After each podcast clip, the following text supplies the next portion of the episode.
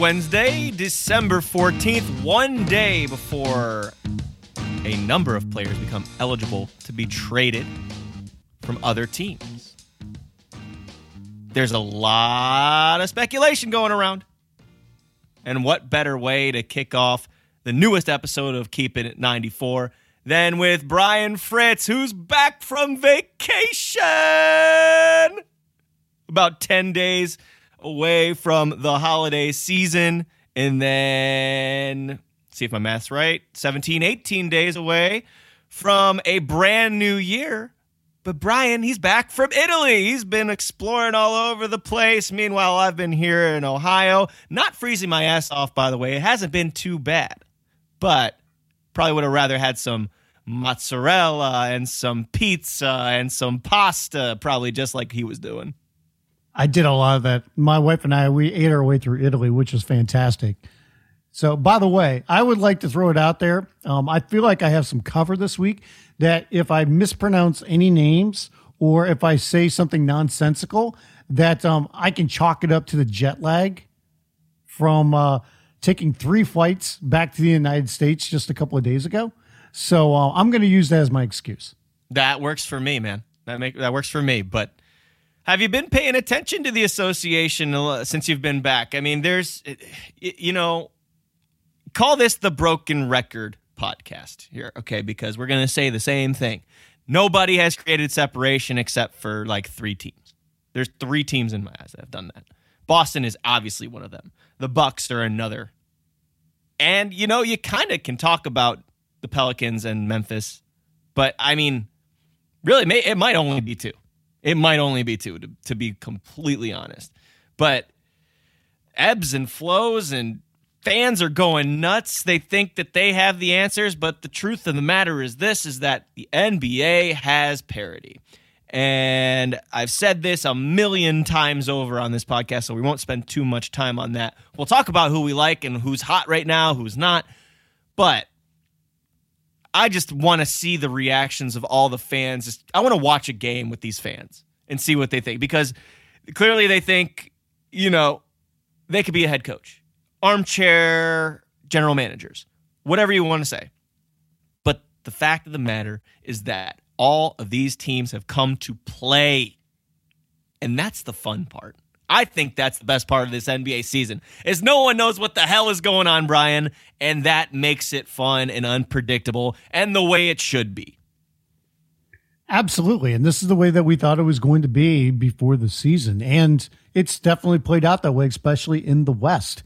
I thought the West was going to be a little bit better, but yeah, they've showed a lot of parity there. The East, you have the 2 teams that I think we all believe are the best teams in the NBA, at least so far this season, when it comes to the Celtics and the Bucks.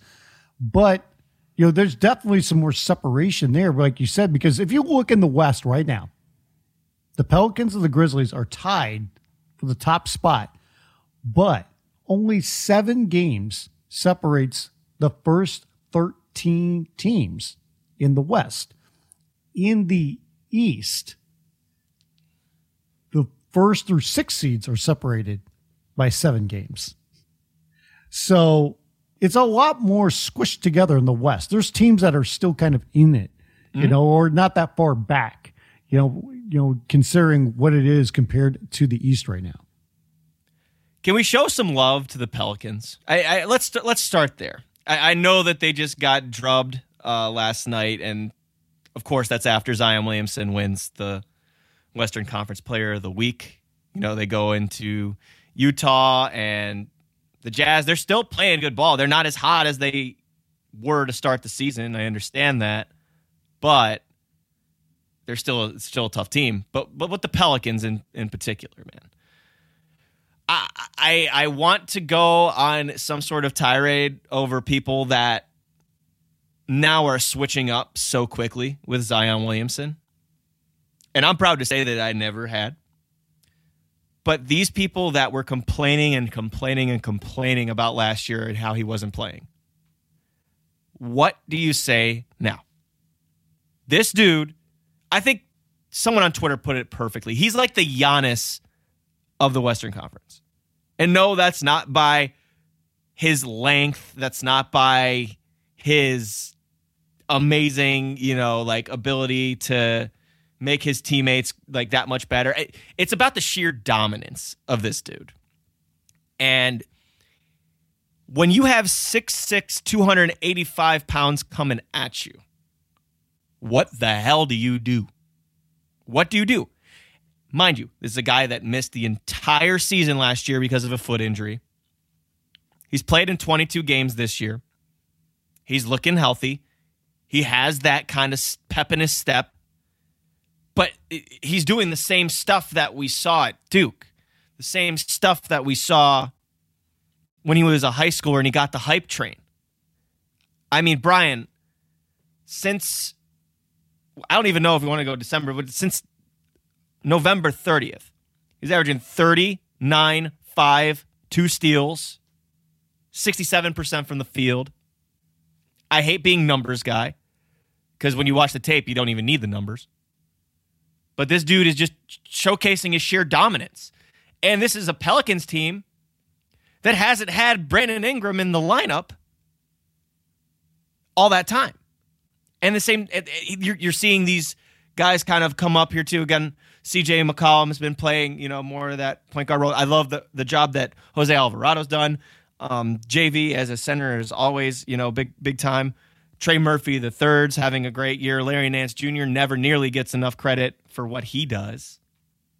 But it all starts with what Zion's been able to do. And I think that in and of itself shows the kind of impact he can have for them when they get to this playoff positioning, because they are going to. Just go back to a couple seasons ago when you saw the promise of Zion and how much fear he put in everybody. And it all came down to, can he just stay in shape and can he stay healthy? And unfortunately, he missed all of last season.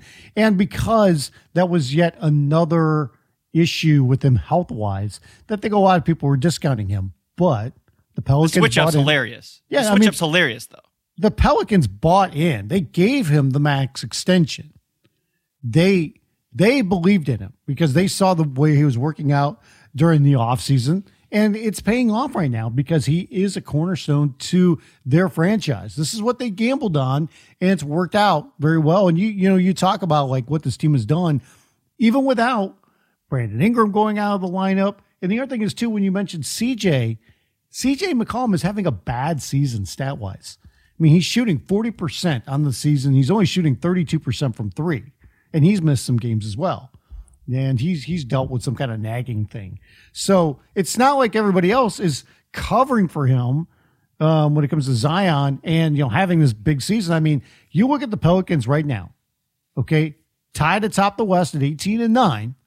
Zion's putting up big numbers. You mentioned other contributors on the team. This is a team that's still getting healthy. Shout out Dyson Daniels, by the way. Great rookie. Somebody I interviewed a couple years ago when he was just about to play for the G League Ignite, and he is looking fantastic. How much as room? A defender, as a playmaker, shooting the ball all right. Shout out Dyson. But how much room does this team still have to where it can improve? Because I don't think they're close to their ceiling right now. No. On a scale of 10, I would say they're probably like at a 7 right now. So, I mean, they got plenty of room to grow, and... you know, we'll get into this a little bit later, but they probably have a move in them if they want. They want to make, because I mean, they've got tradable assets plus picks up the wazoo, including they own the Lakers picks for next season. They've got so many other picks from the Drew Holiday trade from Milwaukee. So, I mean, they've got things that they can do. I think the biggest question that people will have right now about the Pelicans is because they've improved so much just this season to where, you know, with all the injuries and Zion being out last year and, you know, they get McCollum, you know, later on, that we saw how they played last year. We saw how they're playing this year. Do people really believe that they've been together long enough to where they are true contenders? Or are they right now just a really good regular season team that's going to make the playoffs, but we don't know exactly how far we think they can go this year. I'm sure there's going to be some people that say, yeah, I think they're good, but, you know, when it comes that time in the postseason, that they won't make it to the finals, and they're not a true contender, at least this year. But the way that the West is shaping up, especially, I don't think you could say that.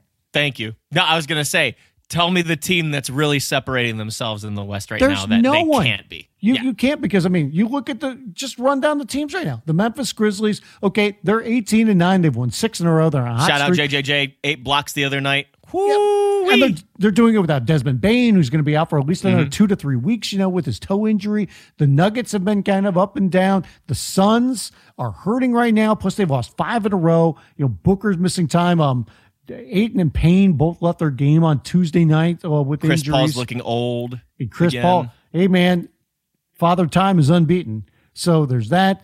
You know, the Blazers, you know, they started the season hot. Then they took a step back. Now they've heated up again. You know, they're 15-12. They won 2 in a row. Damian Lillard the other night put on a freaking shooting. 11, Brian. 11 triples. 11. And I thought he was going to break Steph Curry's record because he was at 10 with time left in the third quarter. He didn't play the fourth. I know. Because they were beating that ass so bad. And then the Clippers got Kawhi back. They got PG. They had a statement win against the Celtics a couple of nights ago, so they're looking better. Sacramento Kings have arguably, behind the Celtics, the best offense in the league. They have definitely one of the best. I mean, yes. But I mean, the Kings have looked so much better. And if they want to make a move this year, they can. I mean, and the Jazz, the freaking Jazz are still above 500. They're not going anywhere. The Mavericks have been disappointing, but they're right around 500. The Warriors, they're great at home. They suck on the road so absolutely far. Absolutely stink on the road. They need to make a move. You know, the Timberwolves, they're below 500. You know, they're hurting without Cat right now. Their offense and their team identity is just lost. And then you've got the Lakers who tease everybody. They just tease you with it. But, you know, they can't get it together. Mm-hmm. Okay, see, you have Shai Gilgeous-Alexander, who is an MVP candidate at the moment on a 5 games under 500 team. But they don't have guys that can shoot worth a lick. I just saw that the other night in Cleveland. San Antonio, they're starting to play with more belief. They've beaten some significant teams. They went on an 11-game losing streak and have won 3 in a row against the Red Hot Rockets at Miami, and then they just beat the Cavs. So those are significant wins. But they're going to trade some guys too, probably. Yeah, so. Yeah. Well, that coincides with, you know, Josh Richardson being back too. Don't forget that. You know, they needed some of that kind of punch. And then Houston, who might be the most dangerous team in the league at the moment. Maybe that's a little bit of a stretch, but they have been competing in the month of December. Honestly, the last couple of weeks, they have been playing some really good teams, and they have really stepped up. And, you know, Chiney Agwuemeke on ESPN, I loved this year, you know, supporting the Houston stuff, because, you know, this is a team that admittedly early in the season, I was talking about how they don't have a vet. How are you going to develop guys? But they've been playing better. Jabari Smith Jr. in particular, really shooting better here as of late. He defended Giannis beautifully on Sunday, and they came out that win over Milwaukee. They just beat the Suns last night. Looked good in that one. Beat the Sixers in a double overtime game a week ago. You know, like, so they've been looking better. God, I love the youth when they come together is very fun to watch. Alperen Şengün still doesn't get the ball enough in his hands, and they need to utilize him as a handoff guy more. And he's got really good footwork in the post too, but it's obviously not a post-up league. But, you know, transition Tari, what I like to call Tari Eason, one of their bright young rooks, has done a phenomenal job. He picked... Chris Paul's pocket the other night and went for a transition dunk the other way. He is just so fun and energetic to watch play. You know, you got to give Kevin Porter Jr. a lot of credit. He's turning the ball over a lot, but he has been playing that point guard role pretty decently and is enjoying a career season as well. KJ Martin off the bench. There's so many young guys that are getting a lot of shine right now, and I think they deserve their just due. They're, you know, playing really inspired basketball right now, I think is the way to say it. And to see the way they came out against Phoenix last night in Stephen Silas's first game back since his father Paul passed away, I think that spoke volumes about how much they love their head coach and the way that they've played here the last couple weeks. I think is showing that progress is not linear. Well, as bunched up as the West is, when you look at the East, you know, we talk about like the Celtics and the Bucks have definitely separated themselves. People wondered, can the Cavs keep it up? And so far, they have. I can go on a whole tangent about that team right now. But I would also say the thing I think that surprised some people, myself included, is the way that the Brooklyn Nets have turned themselves around. Yes, sir. Yes, sir. You talk about this team, and we kept wondering, like, can they just find their way through the fog? Can they get out of their own way and just play basketball? And they kept throwing up roadblock after roadblock when it came to this summer. Are they going to trade Kyrie? KD wants a trade. Okay, now we're going to fire our coach, but the GM is going to stay. You know, Kyrie gets in more trouble off the court, and is he going to be able to come back? And, you know, all the noise around him. But now they've gotten through those things, and they've started just playing basketball. Eight out of nine, not as much noise, not as much chatter, all of that. They've won 8 of 9, like you said, you know, and they're a team now that's 5 games over 500. Before the season, we kind of wondered, like, you know, if they can just get past all this, can they be a good team? And they're starting to put it together. I still say starting because while they won 8 of 9, there's more to build on here. They still have some issues, I think, on this team. I still think they need another big, but they're putting it together, and they've got moves they can probably do, and they're a team you've got to really look out for now. Can we shout out the Nets, too, for that lineup on Sunday? They had 8 guys out, including KD, Kyrie, Joe Harris, they like Seth Curry. There was an entire list of guys that were out. And then you go out and beat a pretty solid Pacers team on the road. To do that and keep the momentum going, you got to shout out those guys. You got to shout out Edmund Sumner. You got to shout out Cam Thomas with 33 off the bench. You know, you got to shout out guys like Utah Watanabe, who has been playing with those reserves, but also with the big-time players, and I think needs a lot more love, the way that he's been able to spread the floor and defend. You know, he was out for a little while there from before Thanksgiving and until the 10th with an injury. But I will say the way that he's played with KD and Kyrie in particular has been very encouraging. And he was somebody, too, in Toronto that a lot of their fans loved him because of the way that he competed. And it feels like this coaching staff with Brooklyn and Jock Vaughn understands that playing the right way will earn you minutes. And Utah has done that.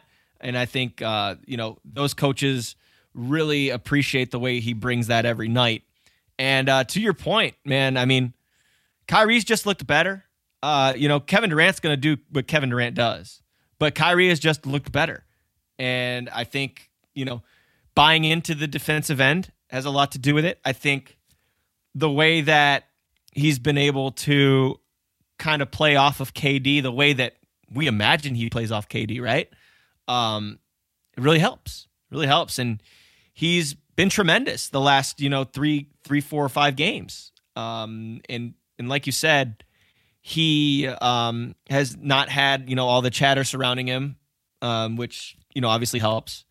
But the team in general, I think, deserves a lot of credit for the way they've, you know, kind of come through here and, you know, responded to what you want to call adversity. You know, like, I think that's big time. And Jock Vaughn is a hell of a coach, and we knew that coming out of the bubble. And he's done a good job with them. And they're only going to get better. You know, TJ Warren just got back. That's just going to add to their scoring abilities and have a wing that can do the things that he does. It's a good team. And I've never moved off of that idea. You had to get rid of the off-court drama. I understand that. But they've been playing well. They've been playing well, and I still think they have room to improve shooting-wise because KD and Kyrie Irving are both shooting under 35% from three-point range. And, you know, Joe Harris, he's still kind of coming back from his offseason ankle injury. And he could be had. That's all I'll say. He could be had by a team that is wing-needy and shooter-needy. Well, I know a certain team on the West Coast that probably fits that bill, but there's a lot of teams that need that. He just doesn't play any defense. I mean, you know, that could be a problem. So, yeah, I mean, because he hasn't been kind of the contributor that they thought he was going to be because of that injury. He is a guy that I think they could move. It was funny because, like, in the offseason, they thought, you know, there was talk that he was going to be back and he was going to be fine. And it's like, nope, the staff loves Joe Harris, and there's no way that they're going to move this guy. And then they still love him, but they also understand, like, we've got a limited window here, man. We got to keep KD happy, and we got Kyrie, you know, only for this season. Who knows about the future? And, you know, we're starting to play well, so let's leave, you know, every option open here. And, you know, we'll see where this goes. But they're a team that I was starting to really give up on. And KD at the five lineups are my favorite. And yeah. Let me actually kind of rebuff on the shooting thing you brought up. Yeah, he's not shooting that great from three. Neither is Kyrie. Understand that. But KD's shooting 56% from the field for the season, though. Yeah, no, what I wanted to point out, from 3 to 10 feet, a career-high 60.7%. From 10 to 16 feet, a career-high 61.4%. Yeah. So there you have it. He's doing mid-range KD. It's what KD does. He's doing, you know, he's doing his best DeMar DeRozan impression. Oh, DeMar does his best KD impression. Yeah, I know. I wanted to see if I got you there. Hey, much love to DeMar, though. He's still attacking the cup and trying to do what he's doing. Always, man. DeMar's great, man. Mm-hmm. So, but I mean, I want to see what the Nets do because, like I said, I still think they need a big. They've got moves that they can do. I think there's some bigs that are going to be available. And you're not flashy names, but just guys that will go out there, blue-collar work, you know, bring the lunch pail. Nerlens Noel, for example. Mason Plumlee. Yeah. You know, guys like that. Oh, come back home, Mace. Yeah. Come back home, buddy. I'm just saying, throw that out there. I mean, I don't know if they, you know, if it's a case of he suddenly got old or not, but like JaVale McGee, who still has 2 years left in his contract, is only playing like 5 minutes a game when you were supposed to be like, oh, he's going to be a real help because he's a rim runner and you know, doesn't need the ball and everything. And the Mavericks aren't even playing him anymore. Mm-hmm. So, you know, I think that JaVale could be had, even though he's, 34 now, I want to say, something like that. So yeah, I mean, the age is nothing there on that type of, you know, environment. Well, what I'm saying, though, is – has he hit a wall, or what's going on there? Why they're not playing him? Is he just not the fit that they thought? I'd be like, I need an answer there. Oh, Dallas, yeah. Mm-hmm. So because just not doing good with Luka and I mean, pick and rolls or whatever. He makes $5 million a year basically. You know, so I mean that's a very easy contract. Yeah. You know, in the third year I don't even think is guaranteed. So that's getting too far in the weeds here. But I mean, like there's some bigs that are going to be available for teams that just kind of. You bet that Dwayne Dedmon would be available. Oh, you know, like that's one. You know, just something like that, you know. So, I mean, there's guys that can help teams that aren't big names. They're just good role players that go out there and they set the screens. Could always call Atlanta about Frank Kaminsky. Sure, why not? Frank the Tank, man, get him. So, you go out there, you rebound, you set screens, you play good defense, and, you know, you mop up the offensive glass, and, hey, there you go. Yeah. That's all we need. Hey, there you go. You know, or you could try and pry Kelly Olynyk from Utah. I mean, do you see what Walker Kessler's doing? Shoot, I'm telling you right now. I mentioned this 2 weeks ago. We did the podcast about like the deal I thought LA should do, and it was for Utah still to get Kelly Olynyk. And Kelly Olynyk, if Utah wants to trade him, he will help a team.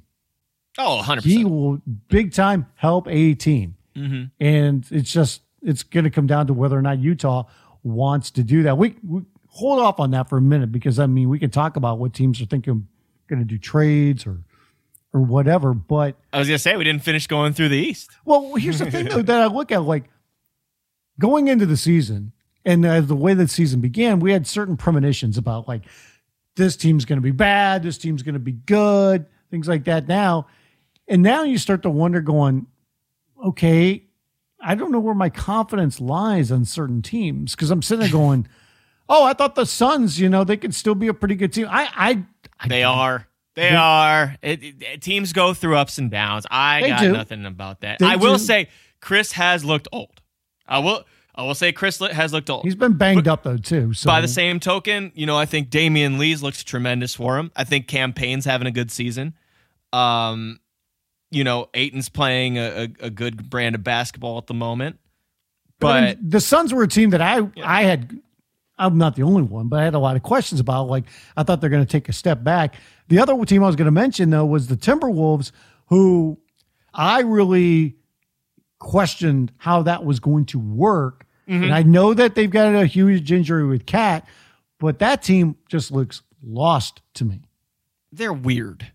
They're weird. They are a weird bunch. And Finch, that game I was talking about with Portland, when we were talking about Dame making 11 trays, that was the game that we were talking about that no one played in the fourth quarter, is because it was a blowout.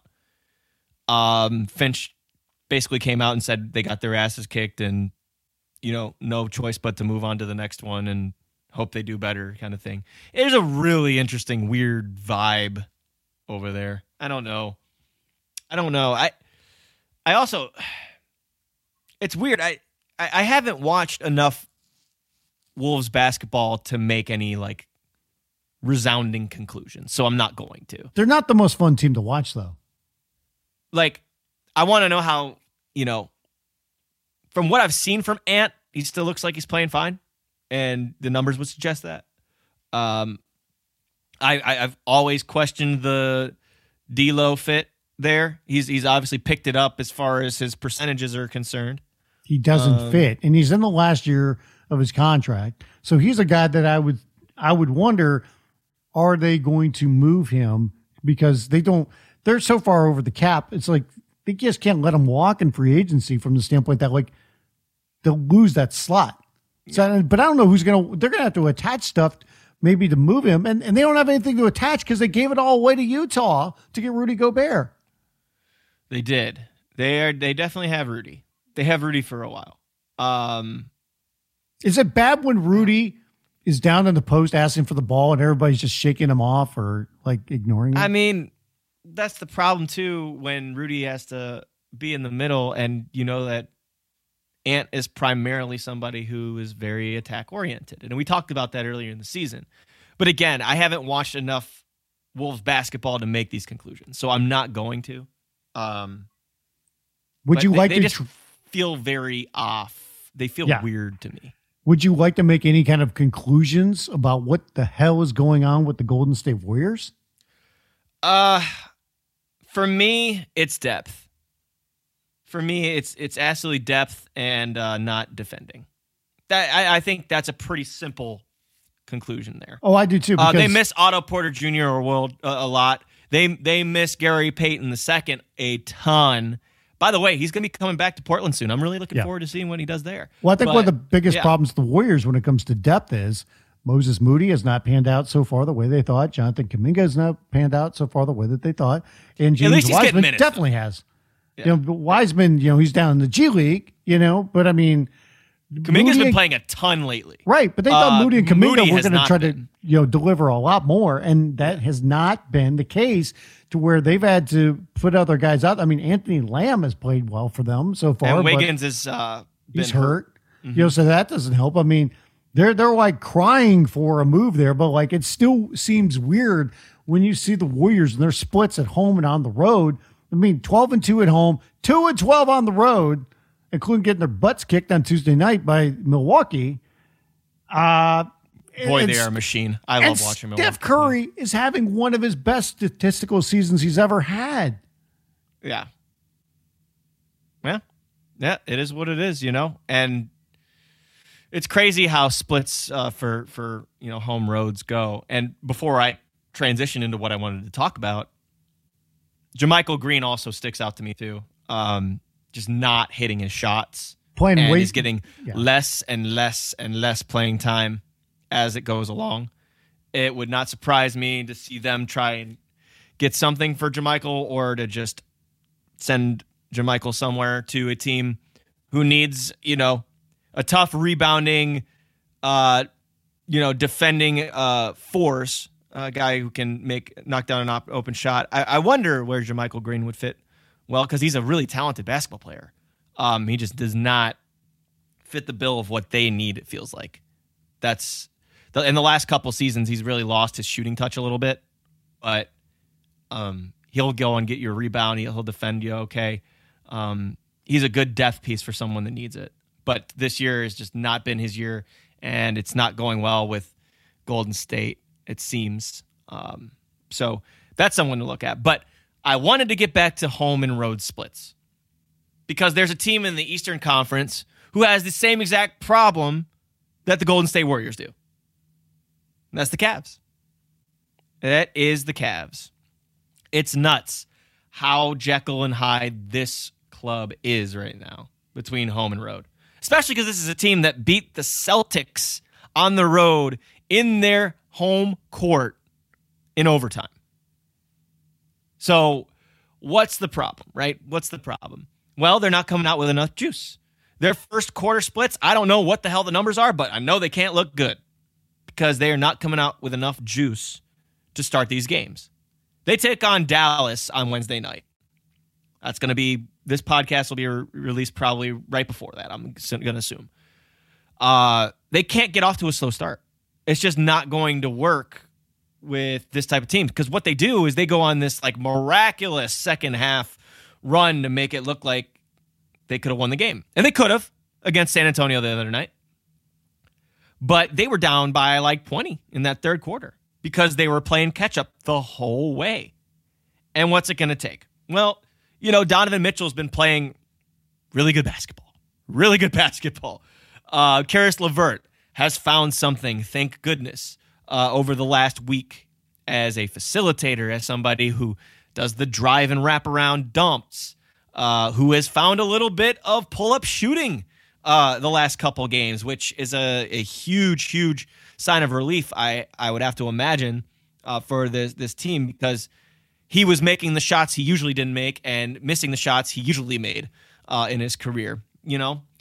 But for this, it honestly comes down to not turning the ball over. I feel like Darius Garland the last week has just not been himself. There is no shape, way, or form of saying this is who he is as a basketball player. Slumps happen. But some of his turnovers have been coming in the most inopportune of times. You got to take care of the basketball. You can't over-dribble into penetration where the bigs can surround you and force you to make a bad decision. It just is what it is. Can that come down to coaching? Absolutely can. But at the same time, you just can't hand the other team the ball. And his home road splits are incredibly, incredibly different. I just want to read you this. So at home, okay, so these are 11 games each, Bri.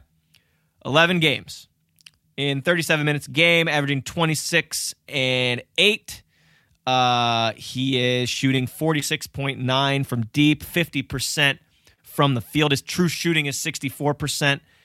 And he is a net plus 15.2, according to Basketball Reference. Okay? So basically in the same amount of time on the road, he's averaging 16.6, 7.4 assists. Field goal percentage is 33.9. Three-point percentage is 28.4. True shooting, a ghastly 45.5. And his net rating is a minus 7.2 in 35 minutes a game. So that, I think, tells the story, right? Yeah, it does. Of why the Cavs can't play on the road, partially because DG's just not playing well on the road.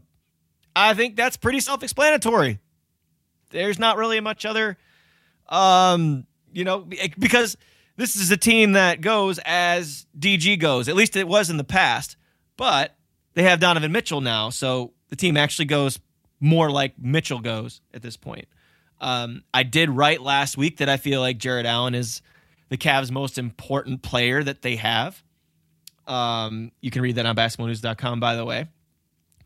But DG's just not getting him the ball early. And they're just, you know, kind of discombobulated on that end. And when they don't play good offense, because they have the slowest team in the league, they do play at the league's slowest rate. Their pace is 95.7 possessions a game.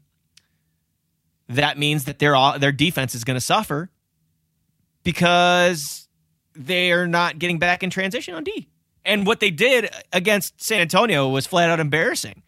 In the first half or something like that, in the first quarter, they gave up, I think, maybe this wasn't the first quarter, but they had 10 offensive rebounds in a stretch or something like that. The Spurs did. And JB Bickerstaff was talking about that game and how they came back, yeah, and they had a chance to win, but the basketball gods punished them because they didn't play the right way for 48 minutes. And it seems like the team is getting really irked talking about the road because it's happening over and over and over again that they're getting off to these slow starts. But Donovan Mitchell was like, hey, at this point, you got to do it. We're tired of giving you guys the same tropes and whatever. We just got to go out there and do it. So keep an eye on the Cavs on the road, too, because they're doing what Golden State is doing. Not as badly, because the Cavs do have the talent to win games that they're not supposed to. Like, for instance, they're 5-9 on the road. Like, it's not ideal, but it's not, whatever. The Golden State Warriors have like 2 or 3 wins, I think it is. 2-12. Yeah, exactly. So it's not to that point, but the home road thing, it's real in Cleveland too. So that's something that people should pay attention to. Well, the other place that's real is in Toronto because they're 10-3 at home and 3-11 on the road. Oh God, man, Toronto! What happened? So this one is an interesting case study to me. OG's been out, Precious Achiuwa's been out for a while now. That doesn't really affect how they've been playing lately. But what a weird stretch they've had. They've lost 5 of 7. Ever since, shellacking Cleveland at home. They went out and lost back-to-back games against the Magic. Like, that is a cry for help. That is not ideal. They do miss OG.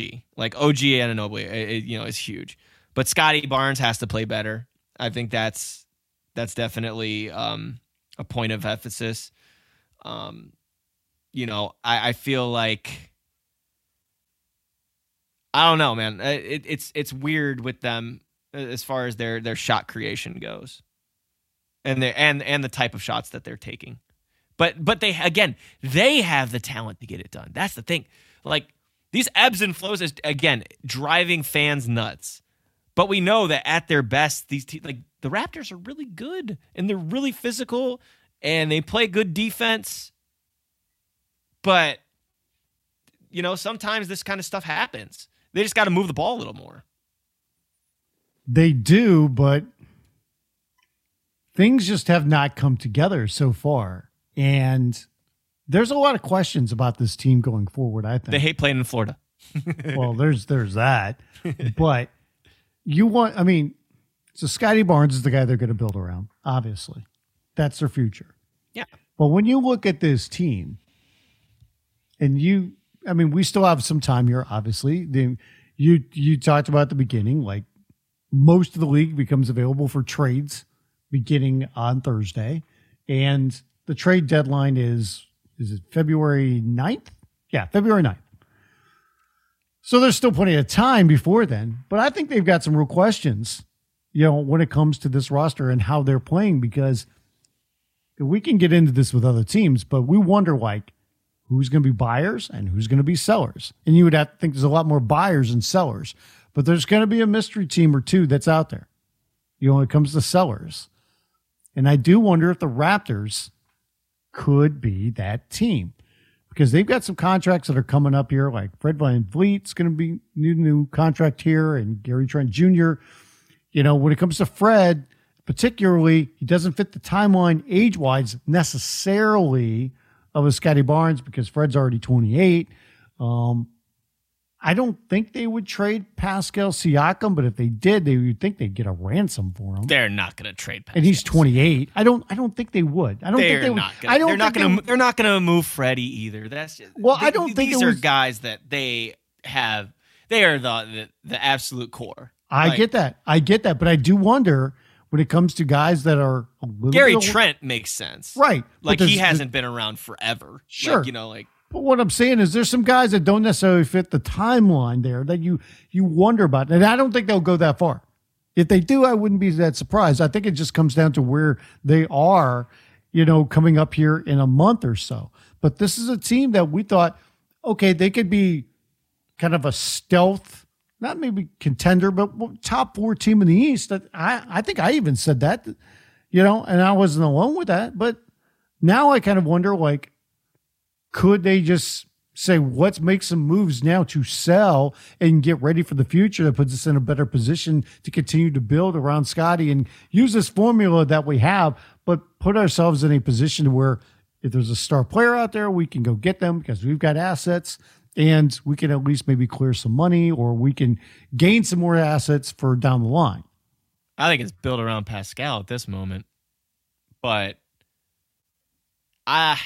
Gary, I could see him moving Gary. Gary's the one that obviously I could see them move. Gary's the one He's the most obvious. I don't think they'd move Pascal. Fred would hurt with the fan base. That would hurt the fan base. They wouldn't do that. And there's no way in hell they would move OG. OG's their most important player by far. But I mean, I think there's some questions there with that team. Sure. There's some big time questions. And there's another big. By the way, there's another big man too. If you want another traditional big man, put his hard hat on, get you some rebounds, get some blocks. Kem Birch, someone that barely plays there now. Just an idea. But can I go off on a total tangent here? Okay. Because you mentioned Kem Birch, okay? Did you see Dave McMiniman kind of throw this out there on his podcast a couple weeks ago? No, I will say I have not seen his podcast, but I will like to say shout out to McMenamin. It was good to see him the other day when the Lakers were in town. It's one of my guys. He's known me since I was like 23. So Dave's a great guy. It is good to see him, man, and good to see him back in the land where it all kind of started for me. He several weeks ago he kind of threw it out there like last year the Raptors made an offer to the Lakers. It was Kem Birch and a first-round pick for Taylon Horton Tucker, and the Lakers turned it down. Just want to throw this out there. A team that is, shall we say... Always got to bring it back. First-round pick deficient. First-round pick deficient. That sounds like a disease. I know, but I just want to mention that because... Sounds like a disease. They ended up trading... THD for Patrick Beverley, who I believe is in the bottom 4% when it comes to offensive efficiency of players around the league with the amount of playing time that he gets. Sure. He's been hideous, to say the least. This is why I love keeping a 94. We're talking about Kem Birch in depth. This is exactly what I got to throw this out there. Well, okay. So, we've mentioned several times. Okay. So, December 15th. It's the unofficial start to the trade season, okay? And I know you don't like to talk about trades too much, and it's all hypothetical and blah, blah, blah. But let's just do this right now. Because trades, yeah, trades. Well, Bojan Bogdanovic is going to be the hottest name at the trade deadline. That's not the trade deadline for me, okay? But I don't think it's going to be that busy of a trade deadline. I could be dead wrong. I don't know. But to me, as of right now, it seems like there's a lot more buyers than there are sellers. There's some teams that we began the season thinking the Pacers, they're going to be big sellers. Now I don't think they're going to be sellers at all. Just remember. Couple days before media day, the Lakers and the Pacers almost consummated a deal for Buddy Hield and Miles Turner in exchange for Russell Westbrook. The Pacers did not do it, and instead Look at how good that team has been. Yep. And you've got an owner there in Herb Simon who does not like tanking, who does not believe in that. And you can't tell me right now that he would trade both of those guys. Because now instead of Miles Turner, whose contract comes up at the end of the year, and them, you know, continually having him on the trade block, you think now they're probably more interested in signing him to an extension than anything. Yeah. You know, I could see them still moving Buddy Hield, because they have so much depth in their backcourt, because Benedict Mathurin has been such a star. Of course, Duarte is about to come back from his ankle injury. He's going to play a couple games in the G League, and he could be back with them this weekend. Over there. They got some fun. So they've got some things, and I don't think the Pacers are going to be sellers at all. Like I said, maybe Buddy, but that's it. The Jazz, are they going to be sellers? Or are they going to be buyers? Or could they be both? I think they could be both. That is an interesting situation. Because they're a team that I look at and sit there and going, okay, maybe there's something out there to where... there's Olynyk, Clarkson, and Beasley. Those are your three names that you're probably looking at. Sure. Mike Conley, I don't think they would get rid of. I really don't. But I think they'd be open to moving Conley because of the salary that's still attached. I think Clarkson's the guy they really want to keep because he is such a fan favorite, and I think they're possibly interested in giving him an extension. I agree. But Beasley, yes. Olynyk, yes. You know, I think Conley for me, I think it's less about the money for them and more about fostering the environment that they're trying. I agree, and then there's definitely some value. That I think is what would hold them back. Right. That's just personally what I'm thinking. But I mean, they're a team right now because they have assets that if they want to be aggressive and say, "Hey, we're not winning anything this year," but at the same time, we're a hell of a lot better. And like people thought, like it was going to be 3 or 4 years before they were back in the playoffs, and like. They have just jump-started this whole process, and in the got a king's ransom from the Timberwolves for all these assets to where if they want to go out there and say, hey, Atlanta, you guys don't want that John Collins guy. We'll take him. We like him over here. He's not fitting with you guys very well. We got a spot for him over here. Or, there's going to be other people that could be available that maybe they go, we'll take that person, Sure. So I don't know what they're going to do because they're not obvious sellers, but they could be both at the same time. Like we said, I mean, there are other teams that I think are going to try to be buyers. Maybe when it comes to, the Warriors, obviously, I think the Pelicans, I think the Sacramento Kings need a move. Yes, they do. I think the Sacramento Kings could be, if they want to move Harrison Barnes, because he's in the final year of his deal, the Pistons are probably going to be sellers, Hornets, Rockets, Magic. Now, mind you, the Pistons are putting up the bold face of, we like our guys. I mean, we're fostering an environment here with Bogdanovic, and Alex Burks has been great. And I'm like, yeah, we'll see about that. Because I think they've got guys on that team that a lot of teams would like. They do. Remember, too, a lot of these teams that are, possibly posturing themselves to buy, they don't necessarily, if they have the cap space, they don't actually need to include players too. Don't forget about that. There's deals like that that happen. Absolutely. So but I just think the way, because getting back to what has been our topic for this season, is there's so much parity in this league. I think there's going to be some teams that hold out to the last minute to be sellers, and there's going to be other teams that we had no idea would be buyers. That probably want to be buyers now. So does that adjust, what it costs to get somebody if there's more buyers? I mean, I don't think it's going to be, T-Wolves level to get Rudy Gobert, but at the same time, I mean, we just saw Bogdanovic before the season. The Jazz were talking with the Lakers, and all the talk sounded like they want a first-round pick. They want a first-round pick. They traded him for Kelly Olynyk. And no pick. Now, mind you, it's worked out really well for them. Olynyk has been a great fit. But now the Pistons sound like we want at least one unprotected pick if we're going to move Bogdanovic to another team, especially if it comes to the Lakers. Right. So, I mean, it just depends on, I guess, the value of a guy, of who's getting him and when you're making the trade. That's what it comes down to. And if you can, if the Pistons can do that, they can get Bogdanovic without giving up a pick and then flip him and get a first. Kudos to Detroit. It's a brilliant move. Sure. You know, so, but since I mentioned the Lakers, and they're perpetually involved in these trade talks about, like, are they going to get Bogdanović? Are they going to make a deal with the Hornets? Could they do something with the Spurs? Could they bring back Kyle Kuzma? All these different things. And then, remember, at the beginning of the season, it was all, they're going to move Russ, they're going to move Russ.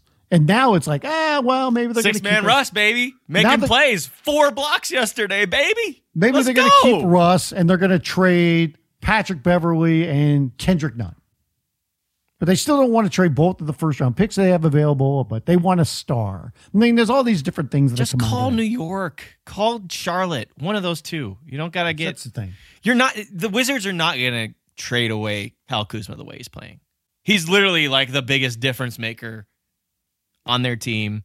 I mean, I think if you look up at stats on cleaning the glass, he might have the best on-off differential in the league. The only way I think that they would trade him. Well, it's weird because there's been 2 big articles that have come out about Kuzma over the last few weeks. And one was, we're building something special here in Washington behind our big 3 of Beal, Porzingis, and Kuzma. And he's a big part of our future. But then there was also the Kyle Kuzma is in the final year of his deal. He wants a lot more money, and he wants to play for a big market team. Oh, okay. So if he does the big market thing, then maybe. But then in that same breath, in one of those articles, I think it was the one talking about like Washington's big 3. It was like, yeah, when I was with the Lakers, you know, I had to play behind AD and LeBron, and you know, we all play the same position, and I'm not playing behind those guys. And they're on a 7-game losing streak. Bradley Beal's missed the last 4 games. Right. That's also mind you, Kuzma could say that, but you can't tell me that they couldn't play LeBron, Kuz, and AD all at the same time. Oh yeah, and it would work great. Yeah, play Kuz to me. The 3. He answers a lot of different things that they do. It's just or play LeBron at the 3. Only way that I think they would trade Kuzma is if he flat out told them, "I'm not re-signing here in the offseason." Yeah. But if that's the case, LA's not going to be the only suitor for a good player in Kyle Kuzma. No. You definitely would not be. You'd get rental Kyle Kuzma. And you never know how rentals go, man. Yeah. You might NBA rentals, like, it's a risky game. Because you don't want to overpay for that rental. Because there's a guy that you're sitting going, oh, we want to keep you. And then it's like, a risky game, man. I'm going to hit free agency, and you never know once you get to that point. Because Kuzma's, and you don't know how they're going to perform, too, like when you trade for them. I mean, Kuzma's going to get a bump. He's making $13 million a year. He's going to opt out, and then dude's going to get over $20 million. Yeah. He's going to get between $20 to $25 million a year. I mean, he might get a $100 million contract. Let's go. You were just talking trade ideas. Like, well, we were just bringing up, you know, the Knicks, how I just did there. Yeah. Like, Fournier makes plenty of sense to me. Because it would be like Fournier and Cam Rush. Well, let me ask you this when it comes that way. Because like I said, at the beginning of the season, it was all Russ, and now that's kind of pivoted to other players that they could move. But, I mean, do you still see a world, or would it make sense to you if they said we still end up trading Russell Westbrook? I know there's a lot of Laker fans that are like, oh, we can't justify playing 47 million to a bench player. Like, dude, it is what it is. Make the best of the situation. Yeah. And he's playing well. Like, he's legitimately playing well. And yeah, sure, he's still bricking 3s in clutch time. I get that. You got to take the open shots, first of all. Second of all, that's on roster construction. Third of all, he's been playing with a really good energy and impacting the team in a very positive way lately. So I don't get what you want. And who are you going to find taking, what is it, 47? Yeah. 47's the contract? Mm-hmm. I don't know. Who are you going to find taking? That's a huge problem. To me. Without including a pick. Right. And to me, though, I would sit there and say, if Russ stays on this team, he stays on this team. And he has been a bright spot for what they expected going into the season and what he has delivered. And there still are limitations there. To me, though, if there is a deal that can be made, despite how well he has played this season, I would still make that deal. Sure. No, that's completely reasonable. Because everybody sits there and goes, okay. Because lately you got to give up something to get something, right? We all know that. You mentioned the Bogdanovic trade with LA, and that's been like the hot one lately, right? Mm-hmm. And it'll be Patrick Beverley and Kendrick Nunn for him, but one player is not going to fix this Laker team. No. And I don't know how fixable they are. There's still problems. There's trade-offs too. Like they desperately need shooting. Okay, but do you need it to the point to where it affects your defense? Because they need to be able to play better defense. Their defense has sunk, a little bit lately. So there's trade-offs. And I don't know, is the trade-off that you get on offense enough to justify what you might be giving up on defense? And especially like in a Bogdanovic trade, because he's having the best offensive year of his season, but at the same time, he is not good on defense. We all know that. But offensively, he fits perfectly, So to me, LA doesn't need just one player. This is a situation where they need like three players. And I'm not saying star players. They can go star hunting all they want. But tell me if you agree, I think they need three role players and they need size. Yeah, and I don't think you get that in one Russell Westbrook deal. Unless you do the Charlotte route and you go with Rozier and PJ Washington. Maybe you try and get Mason Plumlee, like you were talking about earlier. It would have to be Plumlee or Oubre. It would have to be. But you could even do a deal where it doesn't include PJ Washington. It includes the other three that you mentioned. But LA would definitely want Washington in that. Not that any of those guys are shooting the lights out right now, but right. They have shown the ability to shoot. And maybe with that deal, LA would be taking on a lot of future money, but maybe that's something they would be willing to do, depending on. Do they have to give up a first-round pick with that? Because they're helping the Hornets, money-wise, getting off that money. And LaMelo, who's coming back, as we're speaking tonight, I believe, for the Hornets, he's got a big, rookie extension coming up, Mm-hmm. So, that seems to be an option. Could trade for a hurt Gordon Hayward. They could. I don't think they would. It sounds like LA's. But that could be part of the... Right. But it sounds like that's the Lakers are like, no, we're not doing the deal if we have to take back Hayward. Now the Spurs, they could still do something there with them if they wanted to. I just watched Josh Richardson play and he looked good. To me, though, Lord, did he look good? If you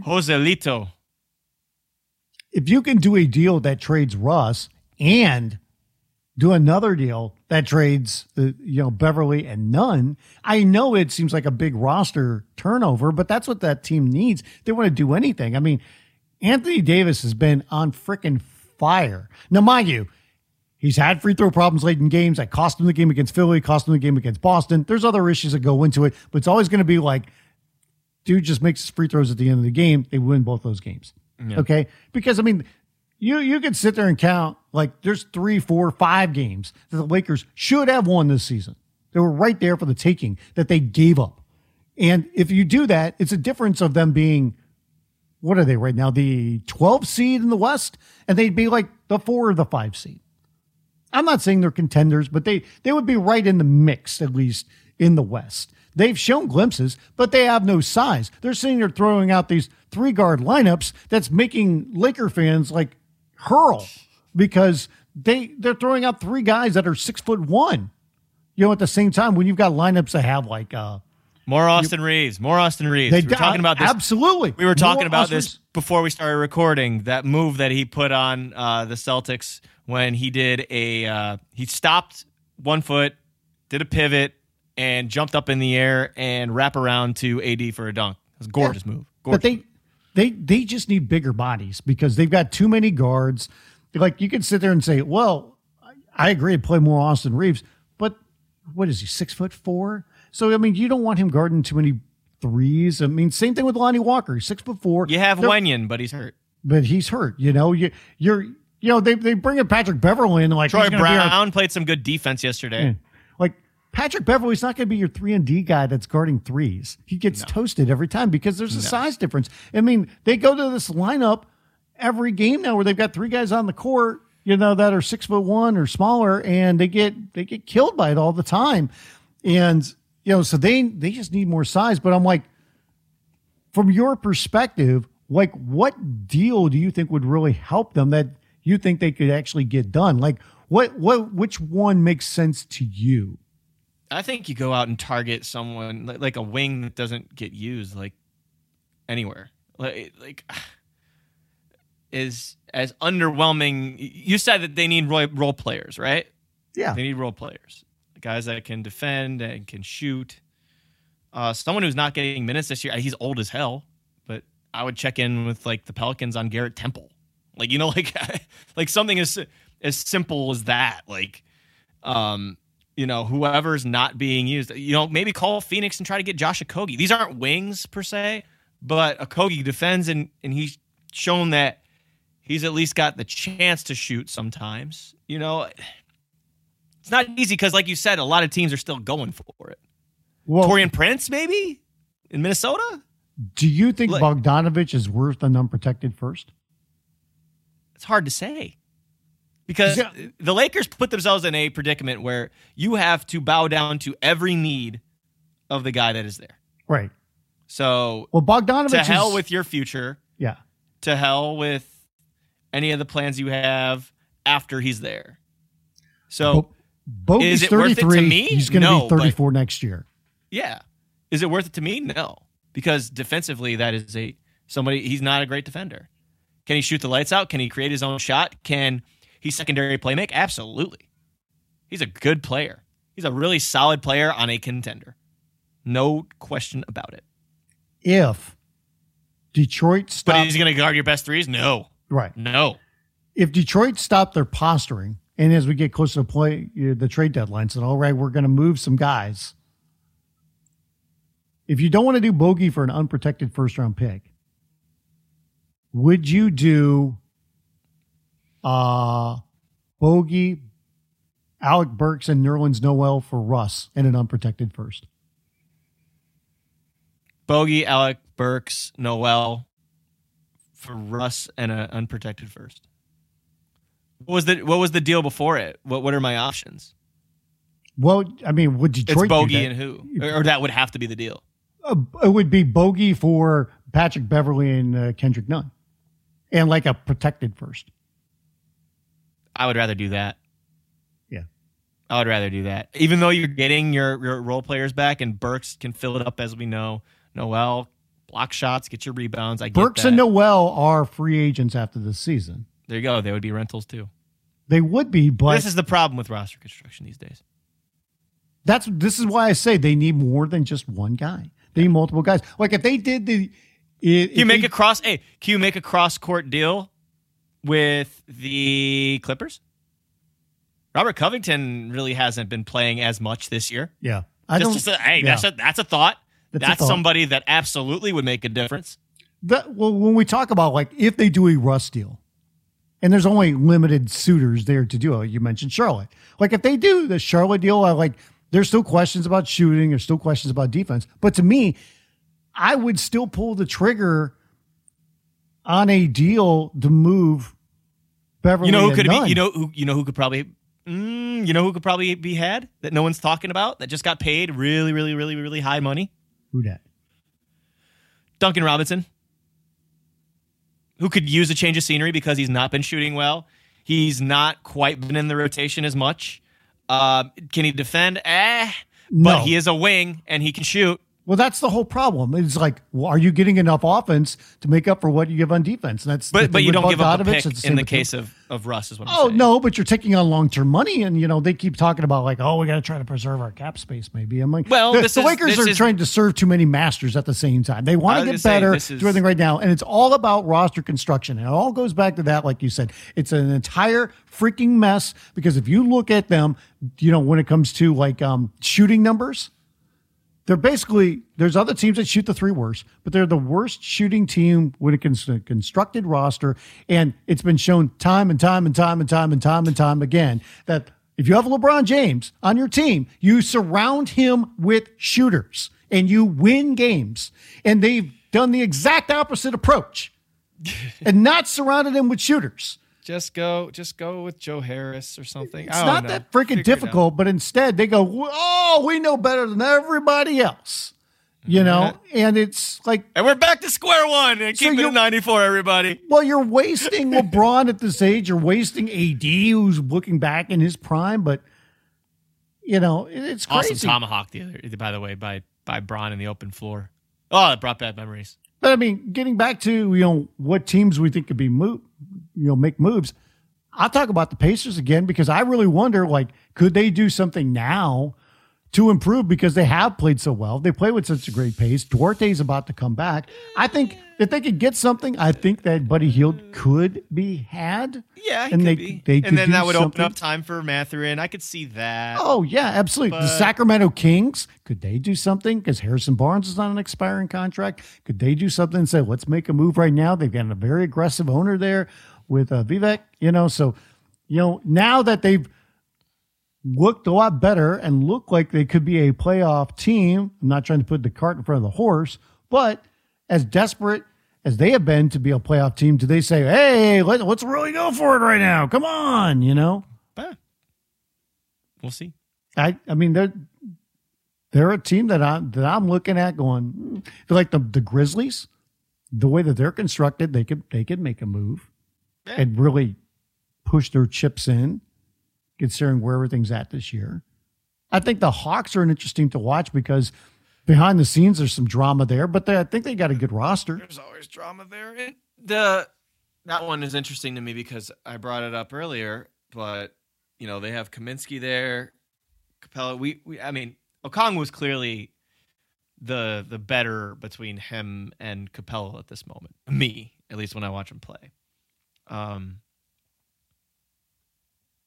I'm interested to see what happens with that situation, or if they don't feel like Okongwu was ready to go, you know, like as the guy, because he's still only 22, like literally just turned 22 3 days ago. Yeah, but interesting. The big man situation there. I mean, there's guys that are not playing that well that. Like you mentioned, maybe they just need to change the scenery because you meant, you know, that Fournier for Cam Reddish. That's the talk right now. Like anybody who wants Cam Reddish, who makes, what does he make, like $5 million a year? Like you got to take Fournier, who has another year, and then I think the year after that might be an option or just like do partially. Just do it. Quickly apparently could be had too, because the reason they're on this whole like nice run is because Miles McBride's playing. You know, they're letting Quentin Grimes play a small forward. They're playing them, you know, together. And then obviously, you know, RJ Barrett's been playing better, you know, as predicted, as, you know, we knew he wasn't going to suck for that much longer. You know, Julius Randle's playing good ball. That one's interesting to me, too, with Randle, because, you know, we've heard his name pop up in trade rumors before when he wasn't playing so good. And now he's, you know, back to being Julius Randle again. I don't know. But, yeah, change of scenery. I think that is a really good point. Like, again, I think guys like Duncan Robinson, Joe Harris, you got, you know, some of these players who could just use a fresh start. Even though they're on bad money, like you said, Evan Fournier is on that list. But you're talking about guys that in the past have been shooters. Yep. But do not play very good defense and are making a lot of money. Mm-hmm. So it's a risk.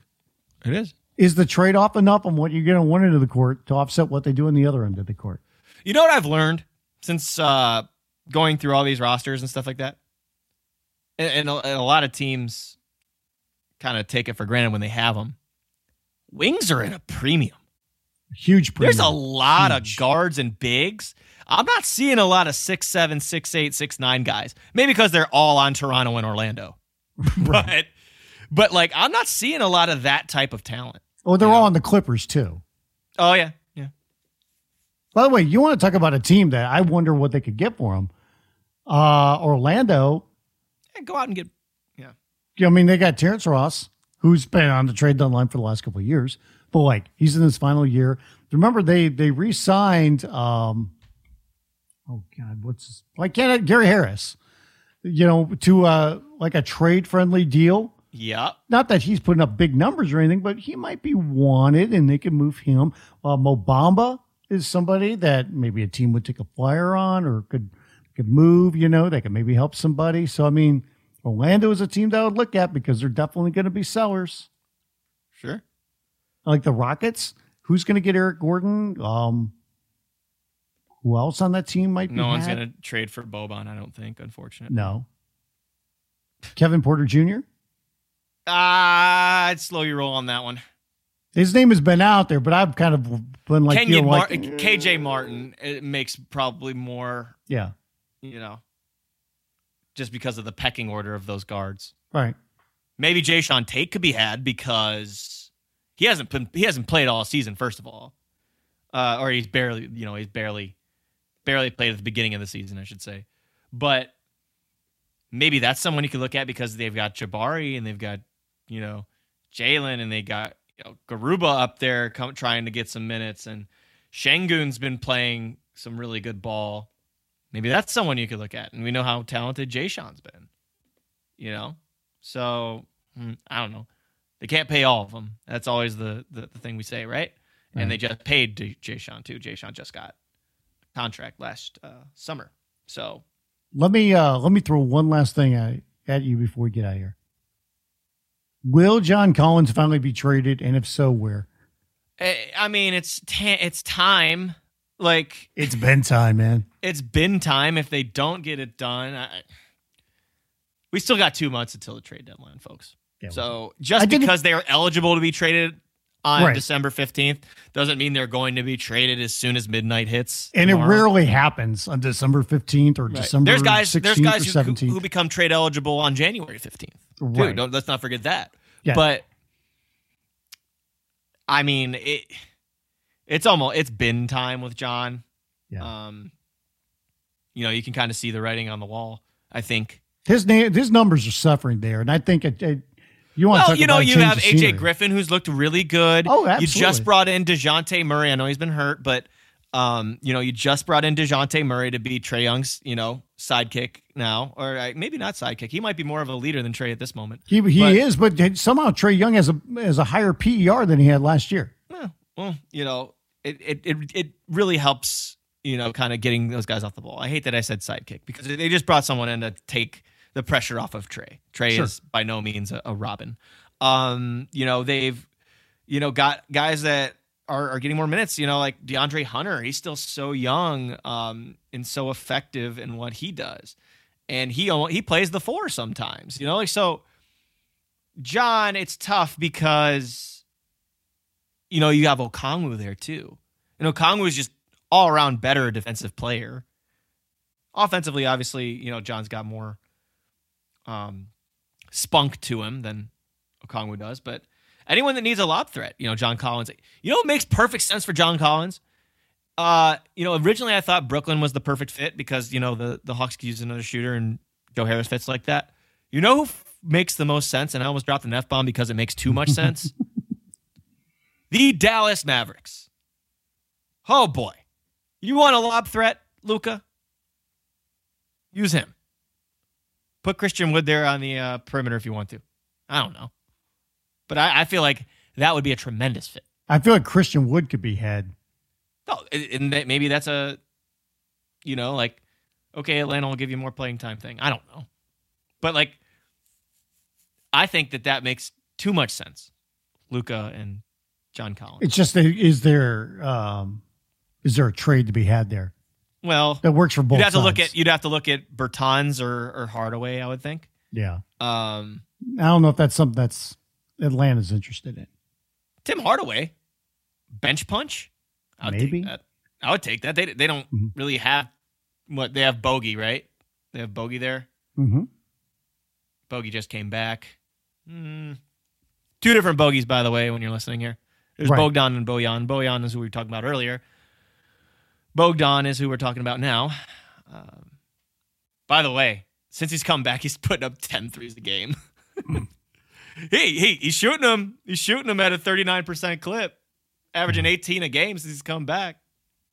We'll see how active everything is in trade deadline. I mean, we didn't even mention Chicago Bulls, who are, you know, the 11th seed right now in the East. And we'll see. Lakers are apparently going and getting DeMar DeRozan and Vooch, right? Yeah. Oh, well, apparently the Bulls GM has said, the hell no, we're not trading those guys, but we're not going to do a deal with them. But who knows who's saying what right now? And they keep saying they want to hold out until they get Lonzo Ball back, but we don't know when he's coming back, because what was it, like a week, 10 days ago, something like that, where they said, like, still has, you know, pain in his ankle. It's a very, very slow process. I don't think he's going to play this year. And it's tough to watch, because it didn't seem like it was that major of an injury. And now it's lingered for, you know, the last half of last season. He hasn't played this season. Every time it seems like there's a step forward, there's a step back, you know, and who knows when he's going to get back on the court. Yeah. Yeah. No, that's a really good way to put it. Last thing before we go, not related to trades, because they've made plenty of them and they've made plenty of moves. Sixers back on top. They're looking good. And that's coincided with Joel Embiid being an absolute freaking monster. Remember when the first week was around and I was like, he's not healthy. Just wait. Yeah, I think so. Another 50 spot this past weekend. 53 points, 12 rebounds against. Might as well say it too. They are the lowly Charlotte Hornets, but they did just beat the doors off of the Kings. You know, Joel Embiid's been dominant since he's Joel Embiid. Let's just put it that way. The one game he wasn't dominant was at Cleveland against Jared Allen and company. Jared Allen didn't play that game. That was Evan Mobley. Evan Mobley did a good job on him. But that was also because Doc didn't feed him in the post. I didn't understand that one bit. But JoJo looking like JoJo. Harden looking fresh. All I got to do is get Maxey back, and they're right in the saddle again. Tell you, this team's very dangerous, guys. Very dangerous. What do you think, Bri? Well, I'm glad that everybody is starting to get really healthy there. And like you said, starting to put it together. I mean, we were worried about Embiid at the beginning of the season. We wondered about Harden. They missed a whole month. He missed a whole month. They're still fine. They're right there in the mix. They're right there. They're just kind of hanging around until we got back. Everyone's hanging around right now in the NBA. It's crazy, man. It's crazy. West is bunched up. East is bunched up. Trade-eligible players come in on December 15th. Fun times in the NBA. Fun times. Almost holiday time. If, as a gift, if you want to be nice to your boys here at Keeping It 94, you can subscribe, rate, and review to this podcast. We're on Apple, Spotify, Stitcher, wherever you listen. Make sure you check out basketballnews.com. I plead you. If you like good, well-researched, well-written, well-executed interviews, I'm going to pat myself on the back on this one. Did a great piece with Malik Monk when they were in Cleveland. The Kings, that is. Came in here, won 106-95.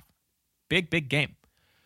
Malik Monk was great. That dude is a goofball. He is hysterical. He has brought a new energy and life into Sacramento. And they are playing fast and furious. He's playmaking his ass off. So I decided to go and ask him about it. I asked Mike Brown about it, Harrison Barnes, Chimezie Metu. So make sure you check out that interview. It's called The Connector on basketballnews.com. It's got a really sweet piece of art as the feature work, thanks to Neela Bolo, our graphic designer. But it's tremendous, and I think I did a good job on it. I will pat myself on the back for that one. I've been doing a lot of those this year, folks. Talked to him. DeAnthony Melton was my other latest one. I did a Jared Allen article. I've been writing like a fiend here this season. You know, AJ Griffin was one. Nick Richards on the Hornets. Jamal Cain on the Heat. Been really enjoying doing this, Bryce. So just giving myself a little pat on the back and a plug here, because I want people to consume it and hopefully enjoy the work that I've done. So, yeah. Go there. Go to basketballnews.com. Again, subscribe, rate, review to this podcast, please. You can find me on Twitter at Spin Davies. You can find Brian on Twitter at Brian Fritz. I'm also on Instagram at SpinDavies. He's on Instagram at It's Brian Fritz. And before the lovely holidays arrive and the snow starts to come in here into the land, make sure everybody get nice and cozy, get your favorite hot chocolate, pop on your favorite Christmas special. And until that next time you listen to us with your ears, take it easy.